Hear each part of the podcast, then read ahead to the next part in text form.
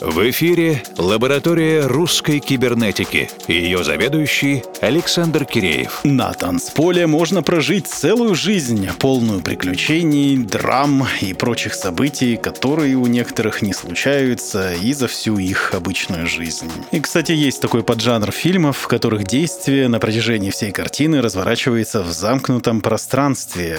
Ну вот тот же классический «12 разгневанных мужчин». Уверен, что подобную фестивальную картину картину можно снять и про танцпол какого-нибудь условного Бергхайна или Трезора. 18+, разумеется. Пермский музыкальный продюсер Никита Заводчиков в конце августа выпустил пластинку Kisses on the Dance Floor – «Поцелуй на танцполе». В двух треках мы проходим через драму в стиле классического берлинского техно. Сначала вибрация обольщения и предчувствие чего-то сладкого. Разумеется, запретного среди единого организма из полуобнаженных людей, объединенных гипнотическим рейвом. Ну а второй акт, никакого сожаления. Остатки воспоминаний сотрут вспышки стробоскопов. Никита Заводчиков и композиция Kisses on the Dance Floor. Все, что было в Берхайне, останется в Берхайне.